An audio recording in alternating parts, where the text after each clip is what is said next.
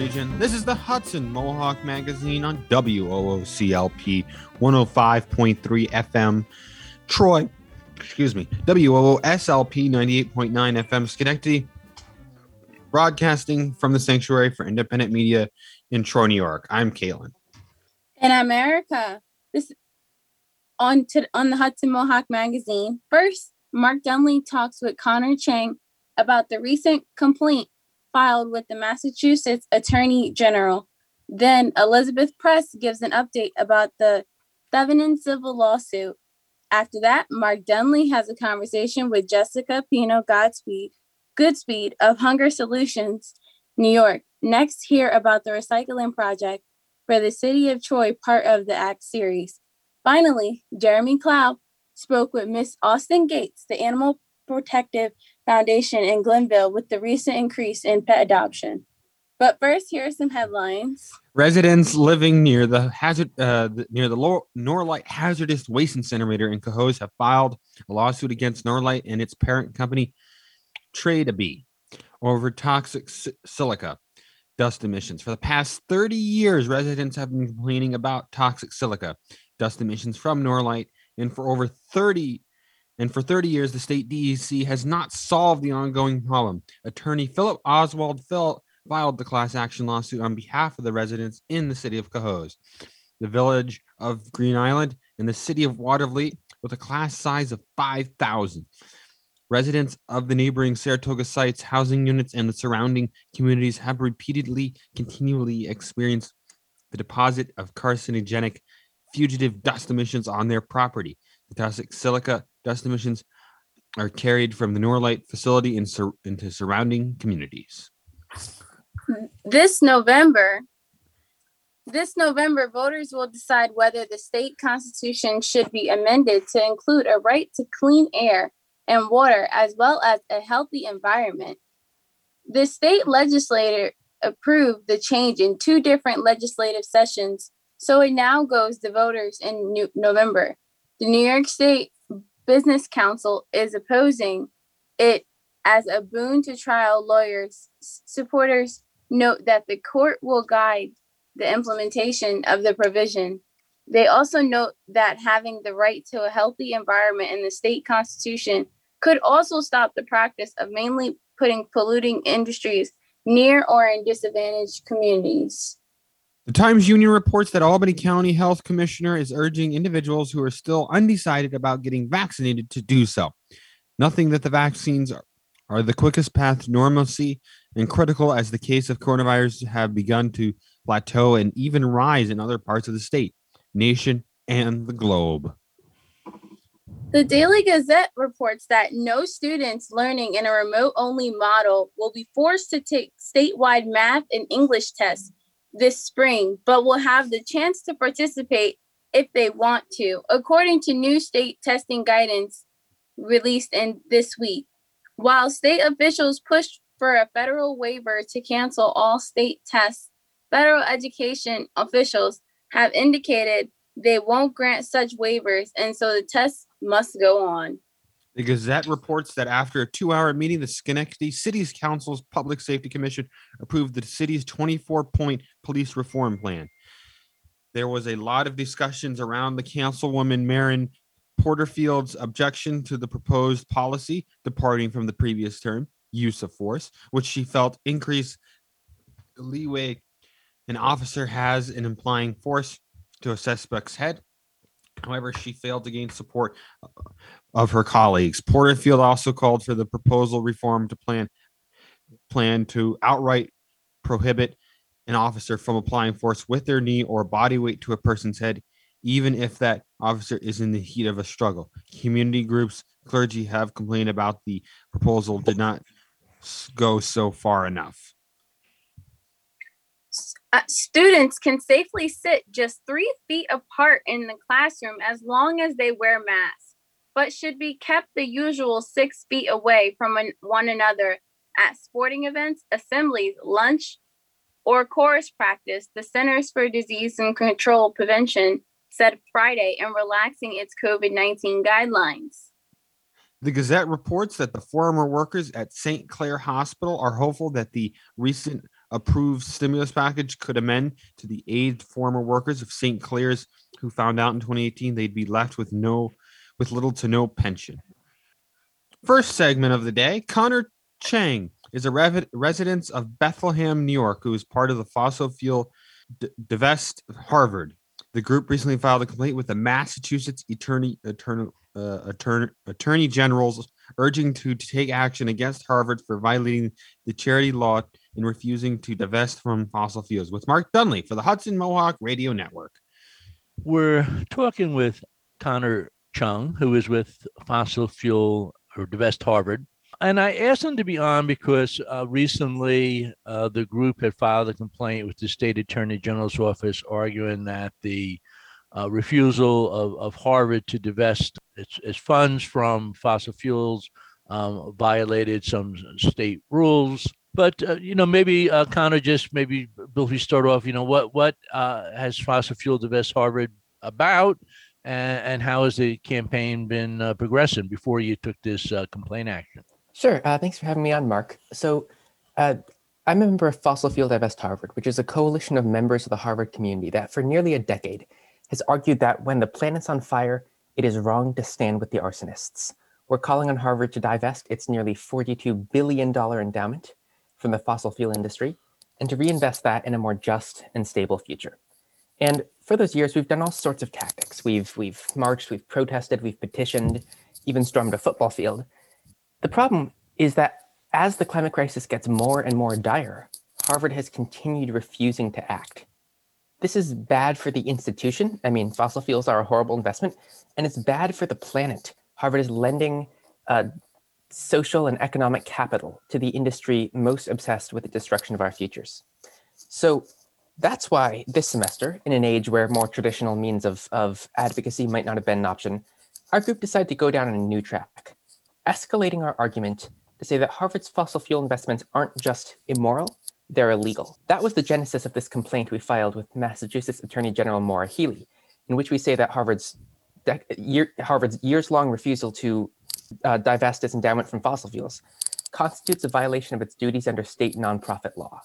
So how, how would it violate the state, uh, you know, nonprofit law? What does that have to do with, uh, you know, their funds? Absolutely. So in 2009, uh, Massachusetts adopted what's known as the Uniform Prudent Management of Institutional Funds Act, or UPMIFA.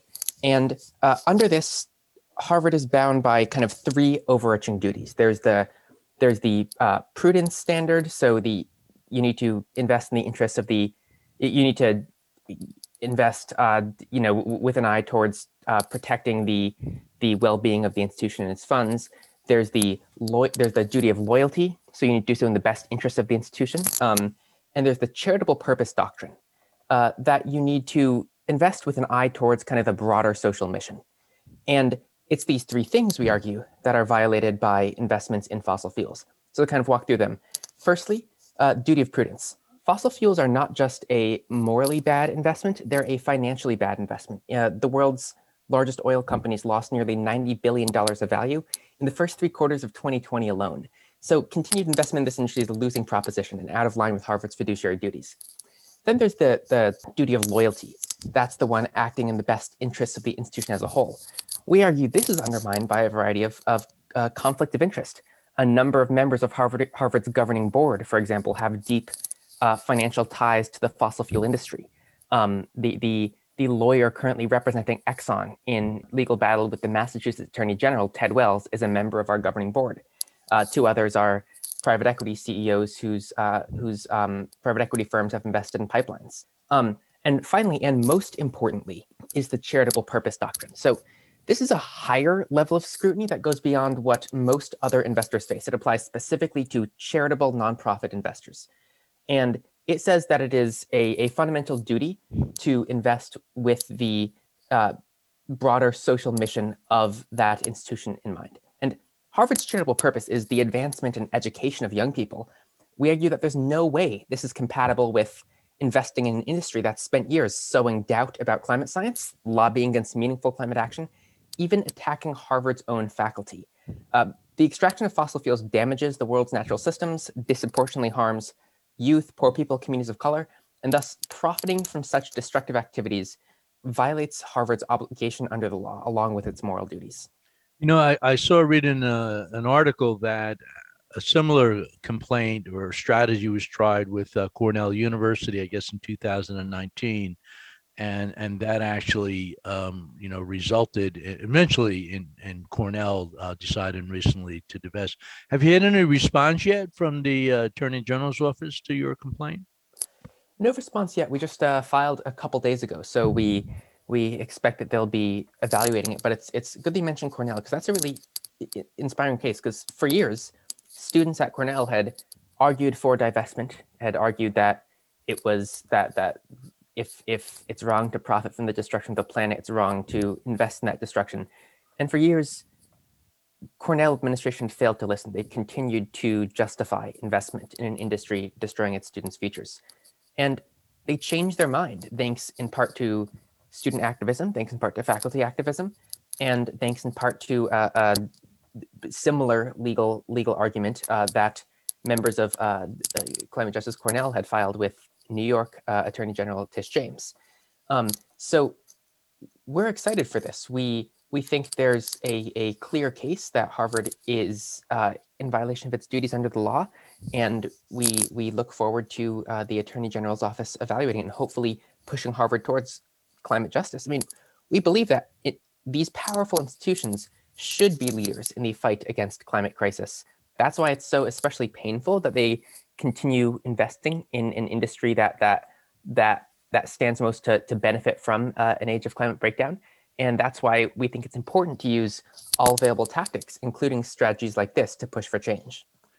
I, I also noticed that back in uh, 2014, students had tried to sue uh, Harvard over the uh, issue of divestment, but uh, unfortunately, the case was uh, thrown out for you know saying students did not lack the legal stand in the challenge. But you know, since you've been doing this campaign, or students have been doing this campaign for quite a few years now, you know, what has been the uh, you know reaction to the, from the you know the leadership at Harvard as to why they will not divest? Yeah. So, um, in regards to that uh, 2014 effort, as you mentioned, um, it, it was an effort by some students to compel uh, climate action from Harvard through the courts, and it, as you mentioned, it was it was not it was not dismissed on the facts. It was dismissed on the technical issue of standing, of who has the authority to bring such claims. One of the reasons we chose this strategy uh, is because um, standing isn't an issue for the attorney general. Uh, state law is very clear that she has automatic standing in cases dealing with uh, with charitable institutions. Um, so our hopes are that with this complaint, um, which is not a lawsuit, which is a request for investigation, uh, we can push AG Healey to to uh, take action and enforce the laws uh, of the Commonwealth. As for your broader question about the response of the administration, well, unfortunately, it's just not been clear that they're willing to back up their words with action. So Harvard will talk about the, the need to act on climate, about the way in which institutions should be leaders. Um, but they'll refuse the advice of majorities of the student body, um, majorities of their faculty, uh, uh, critical masses of alums uh, when they continue to uh, call for investment in the fossil fuel industry. They, they have a couple responses. They like to say, oh, well, divestment would be political and we shouldn't politicize the endowment. And our response there is, sure, divestment would be political, but so is investment. So is investment in industry that that spends that spends massive amounts of money each year to lobby against climate action.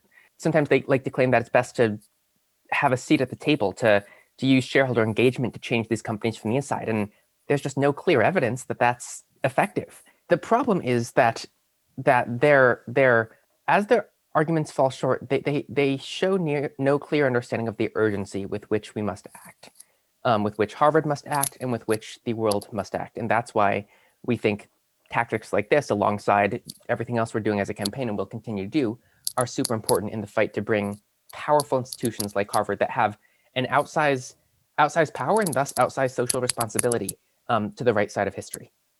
So we've been talking with uh, Connor Chung from Fossil Fuel Divest Harvard. Um, any uh, you know suggestions you have for people to to take action in the next 15 seconds? All right. The climate crisis is the defining issue of our time, and that's why it's important to fight on all fronts. Um, whether it's local advocacy, whether it's advocacy at uni- university, uh, workplace, uh, government, it is absolutely essential that we act. And that's why uh, as young people come together, we have hope. We have hope to secure a more just and stable future. And that's why it's really exciting to be a part of movements like that. Well, thank you, Connor. And this has been uh, Mark Dunlea for the Hudson Mohawk Radio.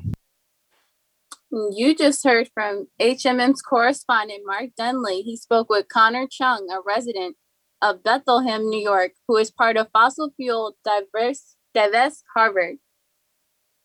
Next on March on March 15th, the Second Court of Appeals rejected the city of Troy's appeal in the Thevenin family civil law- lawsuit.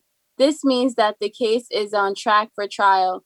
WOOC producer Elizabeth Press checked back in with the lawyer Lauren Shanks about the significance of this ruling. Today we have Lori Shanks, Professor Emerita at Albany Law School, here to give us an update about the developments in the Edson Thevenin family civil suit. Lori Shanks, welcome back to the Hudson Mohawk Magazine. Thanks so much for having me. The appellate court ruled that the civil suit with Edson Thevenin's family is on track to go to trial. Can you tell us what happened this week in the Second Circuit Court of Appeals?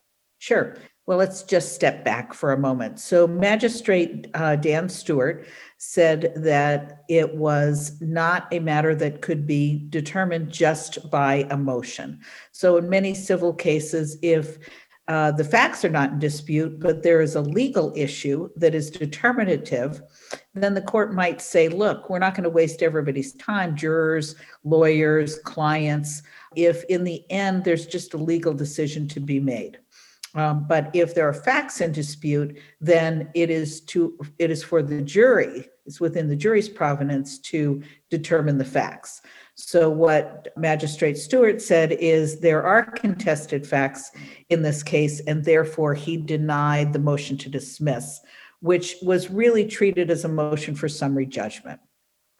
So the city appealed and they said, look, you know, this is just a question about whether or not um, the police officer, Randall French, has immunity and whether or not the city has immunity. They do, let's not waste everyone's time, dismiss the case.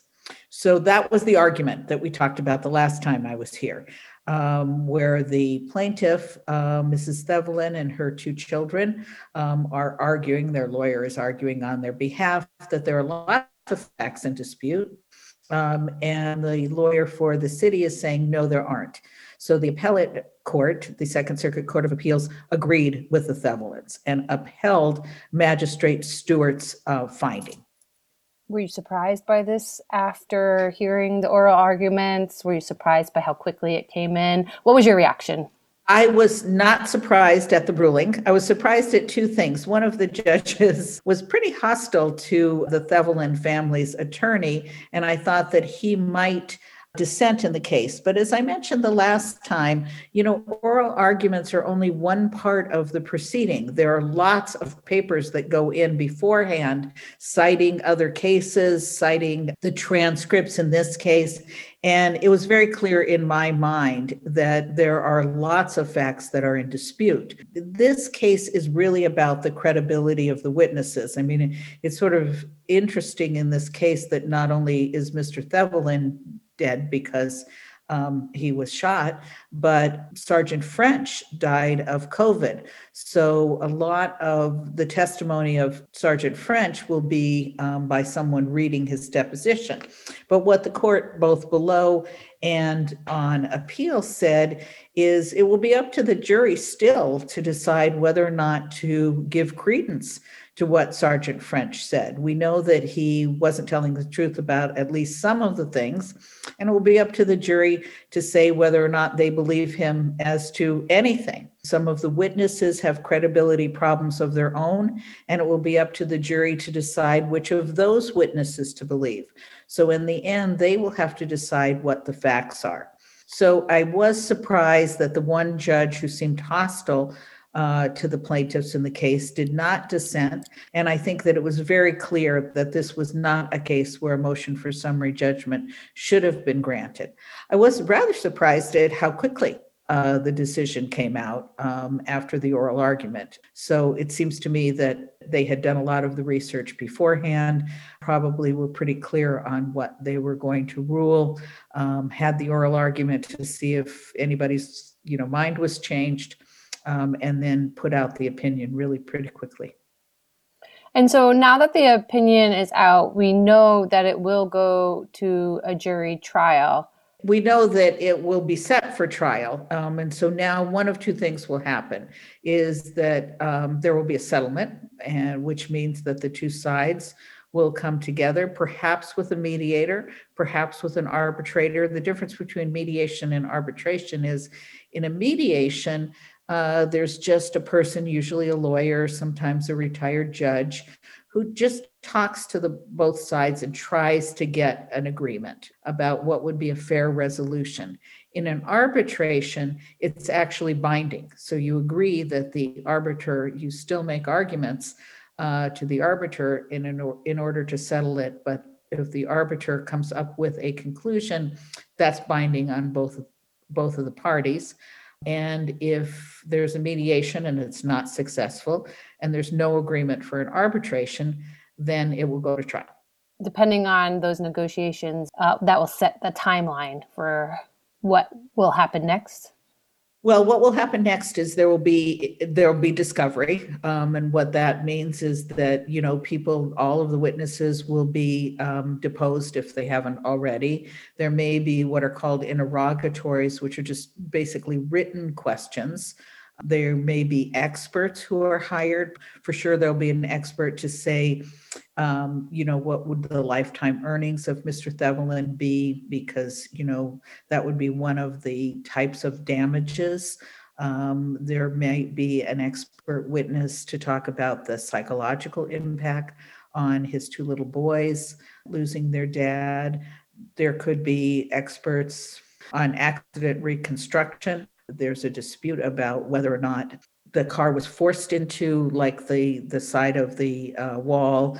Um, there will surely be ballistics experts because you know one of the big issues on appeal that they were talking about that the court said yeah there are factual issues is was French standing directly in front of the car uh, when he shot and therefore you know there's an argument that he was terrified that Thevenin would crash into him. And in fact, he says that Thevenin did crash into him and pinned him.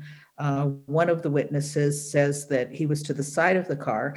Um, my feeling is that probably there will be ballistics experts on both sides who have done an analysis of the entry and exit to determine the trajectory of the bullets, where they came from, and from what direction um, that will help the jury determine who's telling the truth.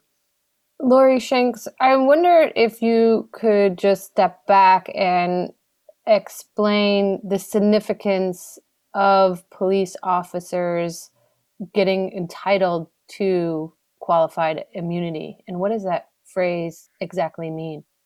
What it means is, is that if a police officer is doing their job as they were trained to do it, they can't be sued um, civilly because they are protected because we expect them to make split second decisions to protect us.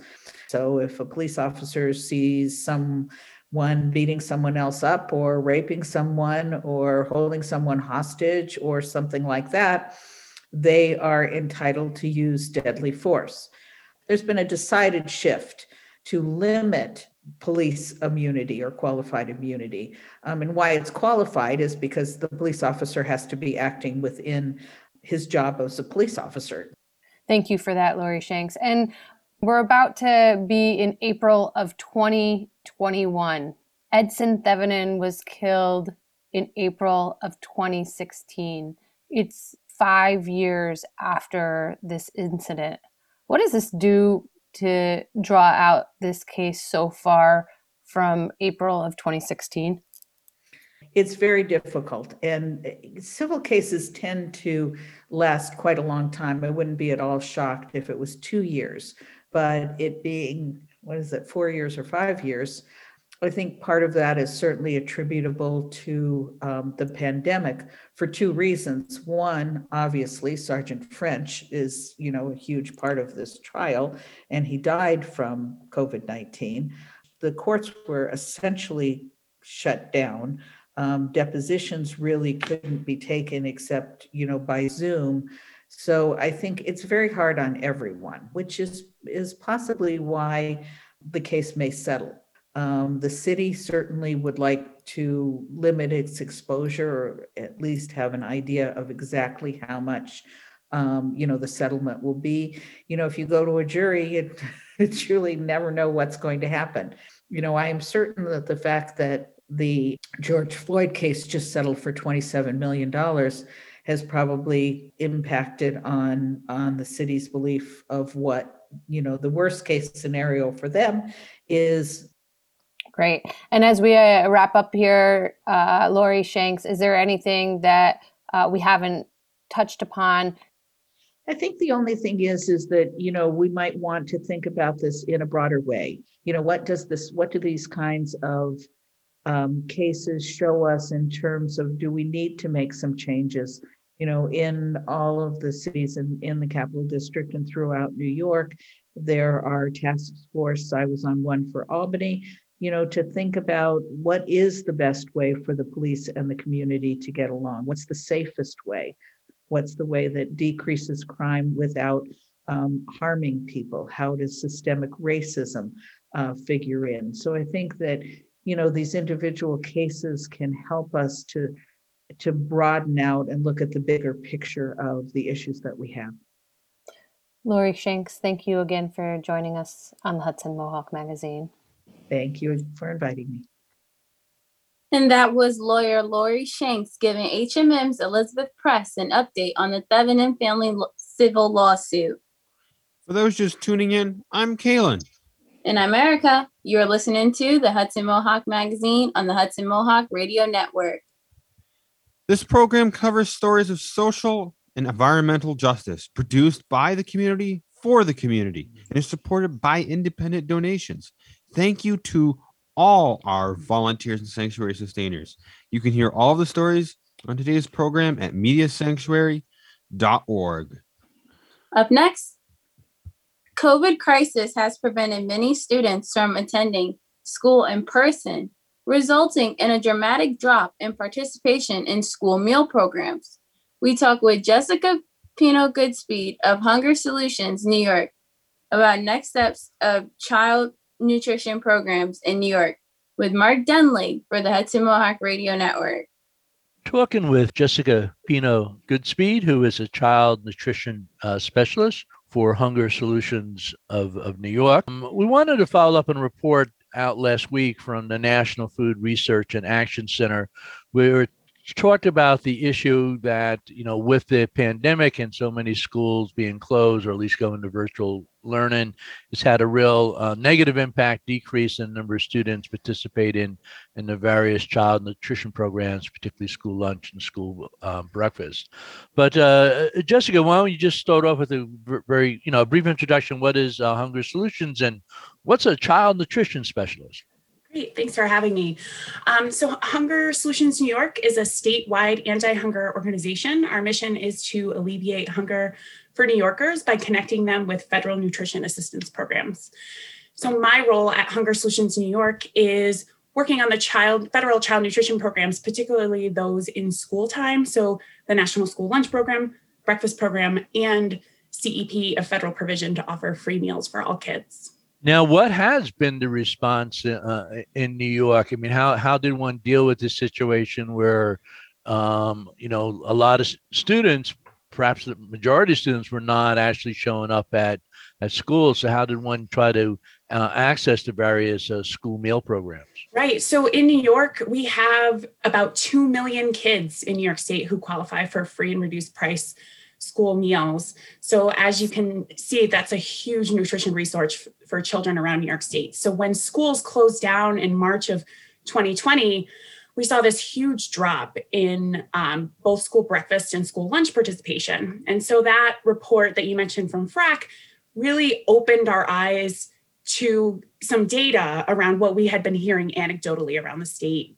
So that that report included five large districts from New York State: Brentwood Union Free School down on Long Island, New York City Public Schools, um, Newburgh Enlarged City School District, Rochester City School District, and Syracuse City School District. So that data showed overall in school breakfast a 63% decrease in school breakfast participation and a 75% decrease in lunch participation. So that's looking at those New York schools.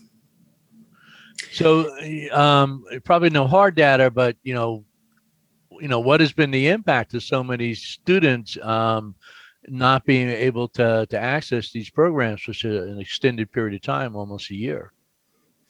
Absolutely. So, um, again, right, there is no hard data because we're in real time right now dealing with this crisis, but I feel like the most visual impact that people had over the summer and during that shutdown is seeing those lines and lines of cars of schools giving out food boxes. So those were grab and go meals that were allowable through federal waivers.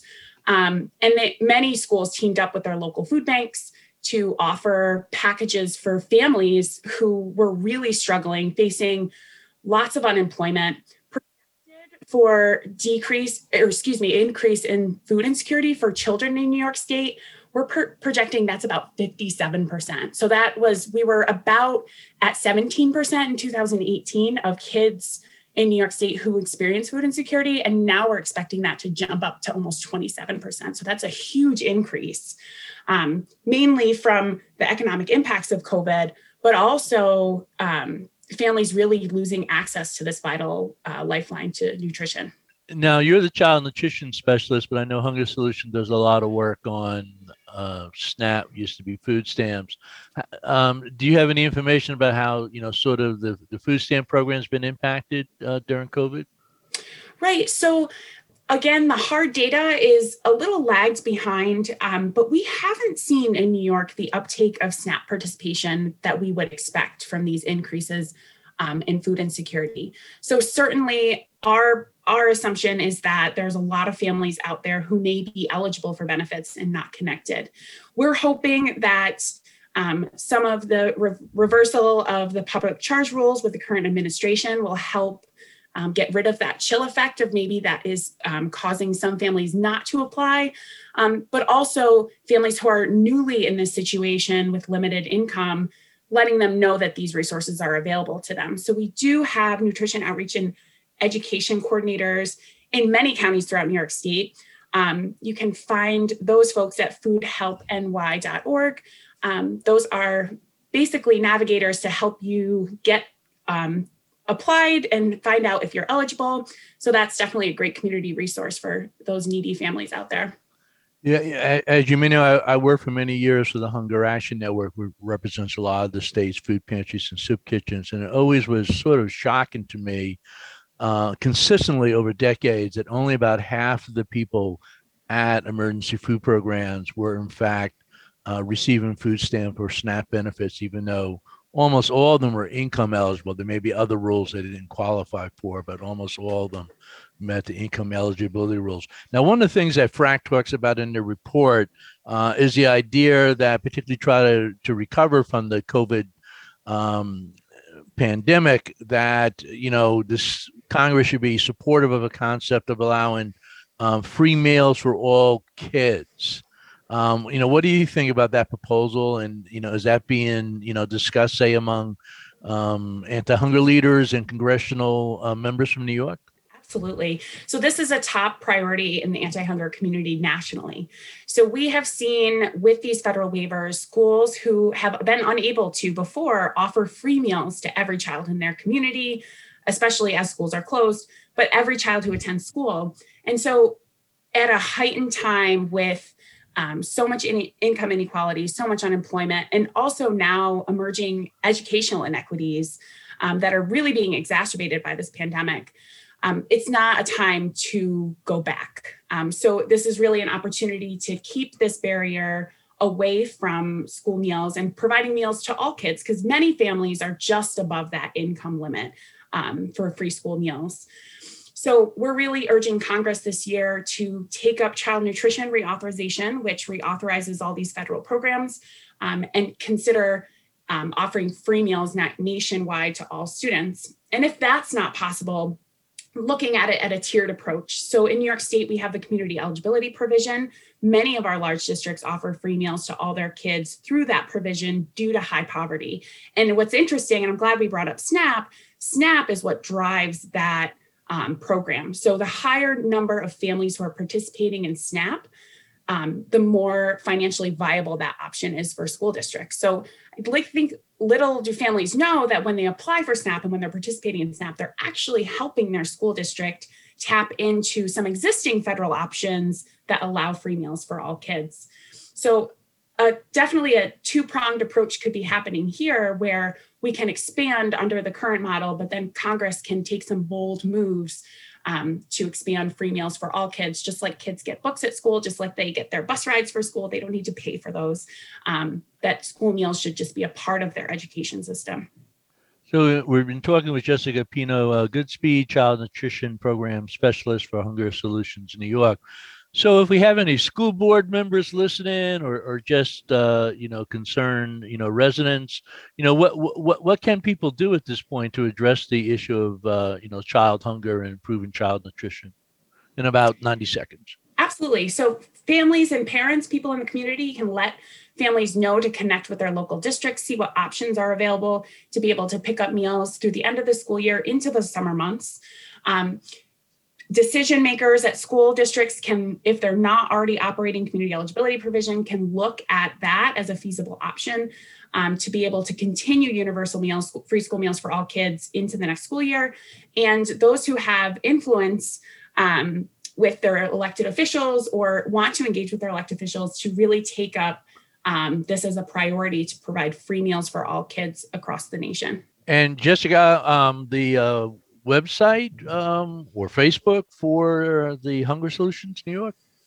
Great. So our our website is hungersolutionsny.org. You can find information there. We have a lot of our legislative priorities there, but also connecting families to um, information about emergency resources right now, like pandemic EBT, that um, is available to families through this year. Well, thank you very much, Jessica Pino uh, Goodspeed of the Hunger Solutions New York. And this has been uh, Mark Dunlea for the Hudson Mohawk Radio Network.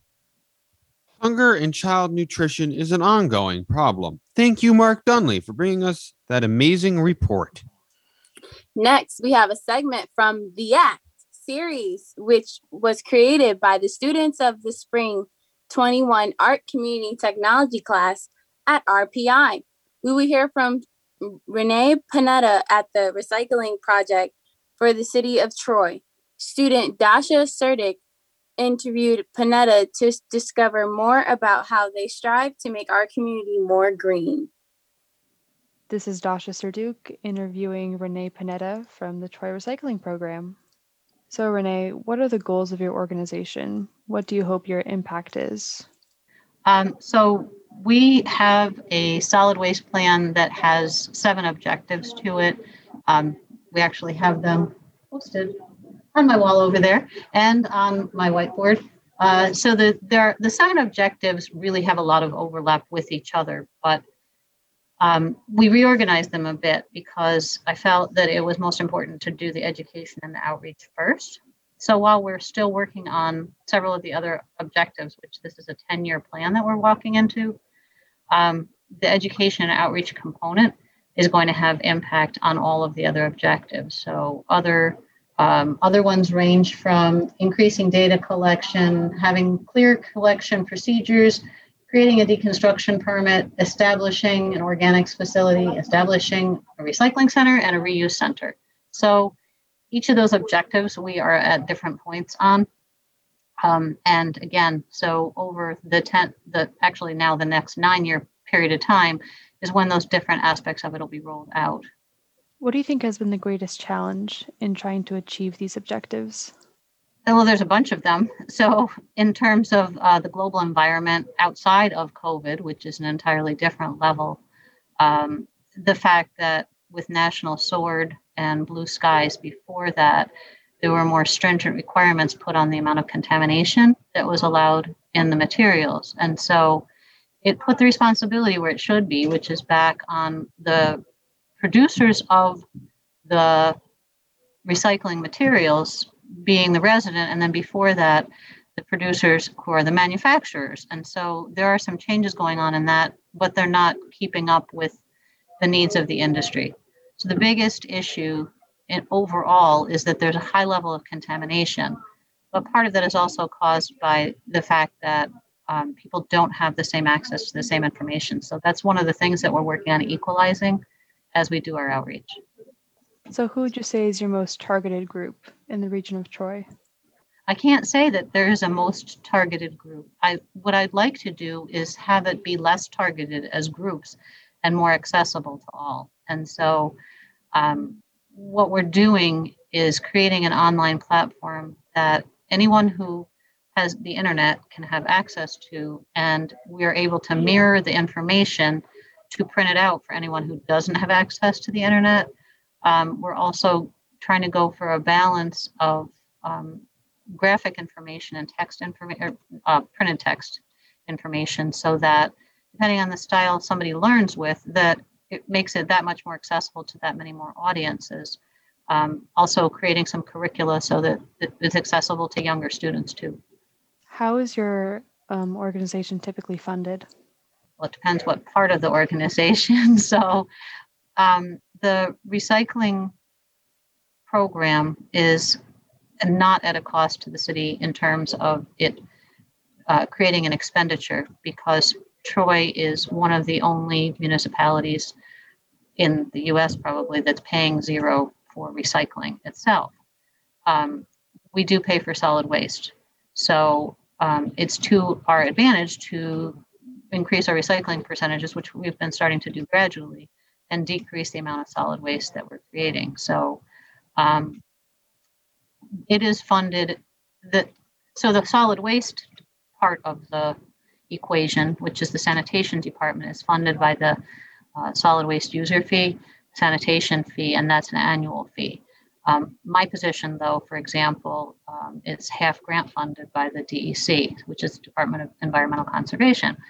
Um, so there are offsets like that. Um, like when we do our Household Hazardous Waste Day, that's also something that's 50% grant funded. So we try and uh, reduce the expenditures to the city as much as possible by trying to obtain as many grants as we possibly can. Do you offer any volunteer opportunities? Oh, well, um, during COVID, there's less, but we still have a solid waste advisory board, which represents um, all the districts within the city. And we have participants from that, as well as um, last year, we also added on participants from the three colleges from Hudson Valley, um, from uh, St. I'm sorry, from Sage colleges and from RPI. So we have participants from all of the local entities. So those are ongoing volunteer opportunities, and we meet monthly. And then during non COVID times, we also have opportunities for residents to get involved in any number of different types of projects. So once we go back to non COVID environment, um, we'll go back to community meetings. We'll be giving out more materials. And, uh, like, for example, I think I showed these the other day. We've got new bin stickers, we've got new magnets, and we've got bags. So, those are things that are community information, community generated. Um, one of our neighborhoods recently asked me if they could have some of the magnets anyway, because they're going door to door and flyering people. So, um, you know, it, I, I think that there are some creative ways that we've done it, and we will continue to do that with volunteers. And we are working with lots of students. So, um, looking at students as volunteers, we're doing a great deal of that even during COVID times because we're doing a lot of that via Zoom.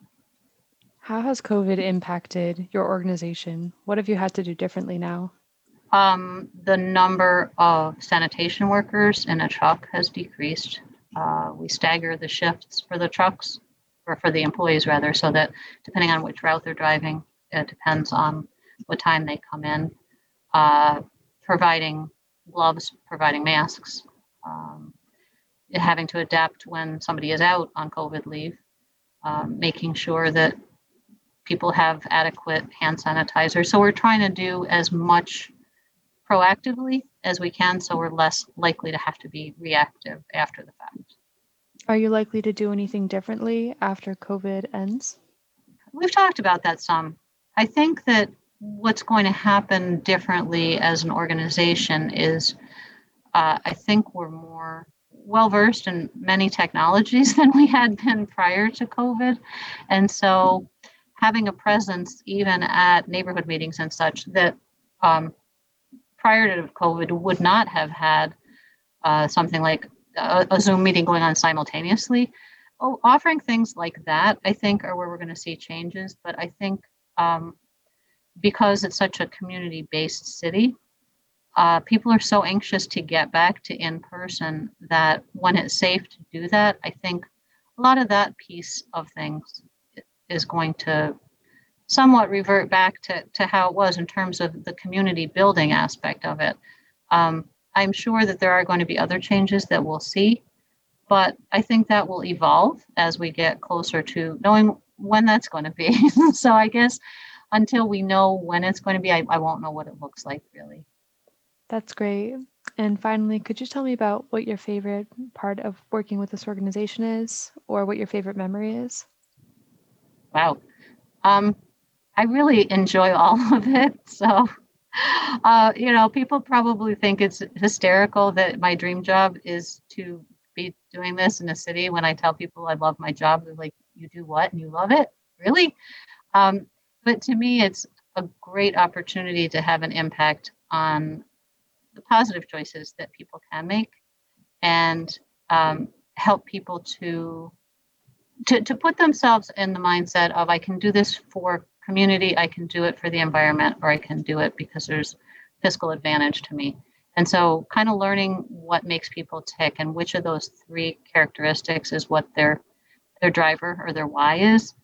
I really love that about the job because people wind up having unlikely opinions about it um, you know, somebody who thinks that they're not at all invested in the environment may do something just because it benefits the community. And so it really that that's a very interesting, I don't know, just community building opportunity is to to find out that piece. But I really love the opportunity to just work with community and to get into the neighborhoods and to talk with people there. That's a great perspective on it. Well, thank you so much, Renee. This concludes the interview. Well, thank you. I appreciate the opportunity. That was Renee Panetta from the Recycling Project for the City of Troy speaking with student Dasha Sarik Durek.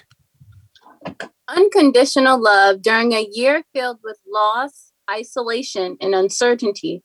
Many people have found great comfort in companionship of their pets. Since the outbreak of COVID 19, animal adoptions appear to be on the rise. And with many working from home, it might seem that our furry friends have got it made. However, with new restrictions on the way, veterinarians and pet shelters are currently operating. There are things to consider before adding a dog or cat to your family. Hudson Mohawk magazine producer Jeremy Clowe spoke with the Animal Protective Foundation in Glenville to learn more about how things have changed for pets during the pandemic. The Animal Protective Foundation is a private nonprofit humane society providing pet sheltering, health care, and education, and support services to pet owners and their families here in the capital region. This year, the organization is actually celebrating its 90th year in operation. Wow.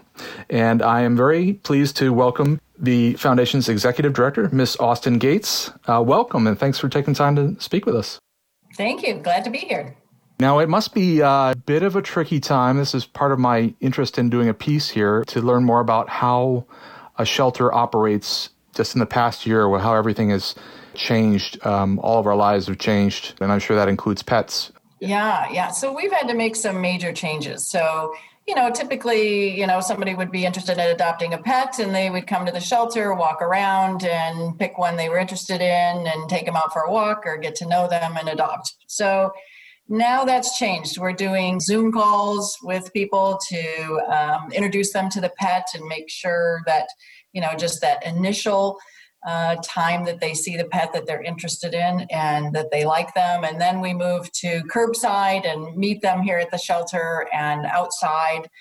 The shelter is not open to the public right now. So Um, so that has changed quite a bit. Um, and, uh, you know, we're, we're lucky that our adoptions have still done really well, you know, mostly for the dogs. The cats are a little slower. So I want to make a plug for cats, uh, cat adoptions. Um, we have one cat in particular right now. His name is Mo, and he's uh, he's been here a while. He's been here for over 150 days, so that's too long. So Um, so really, uh, the the virtual has been the biggest change, and the, the our volunteers. Um, we had to stop having most of our volunteers come in. One couple of good things that have happened is that there seems to be fewer stray dogs during COVID. And uh, this is something that shelters around the country have experienced as well. So we think it's because there's more people home working from home and so they're keeping an eye on their dogs more. You know the dogs are staying home. They're not getting loose and getting hit by car or or uh, you know injured. So so that's been a good thing. So there are some silver lining. One thing I have thought about is uh, with pets' parents being home so much now, is that unusual? And is that anything to be concerned about for pet owners? Because I mean, uh, in some cases, I'm sure a lot of people won't be home forever. They'll be returning to uh, their office spaces and things, and um, that'll be a shift for for uh, their pets.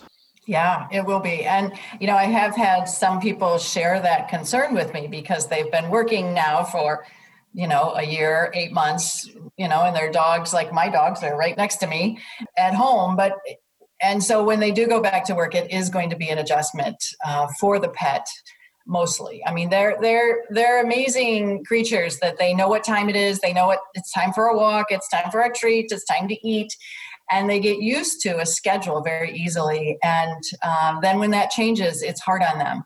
So I would encourage people to uh, reach out to our behavior program. Uh, we have a behavior hotline if people have concerns. Uh, we also have uh, virtual dog training classes that are going on right now. And um, dog training is such a wonderful tool because it helps build confidence in your dog. We are their pack, and when their pack is gone and for eight hours, it's it's hard on them. So I encourage anybody that maybe has a little extra time right now to uh, sign up for some of our virtual classes and help their dog adjust uh, preemptively before they go back to the office and dogs in particular enjoy the company of other dogs. Um, uh, do I understand the foundation is is still offering some opportunities for pups to to meet up and socialize? Yes, yes. We actually have uh, some puppy classes going on right now. So you bring them in on a Saturday morning, and the puppies can play with other puppies, and that is so important um, for puppies to learn how to be appropriate around other dogs. On the other end of things, um, your shelter and others in the area um, offer some veterinarian services. Um, how is this type of thing um, affected by the new ways of operating for shelters and veterinarians? Yeah, so we offer, um, we have a spay neuter clinic at the shelter. And uh, so we had to close for a few months last year and, uh, you know, then ramping back up. But we are in full swing now.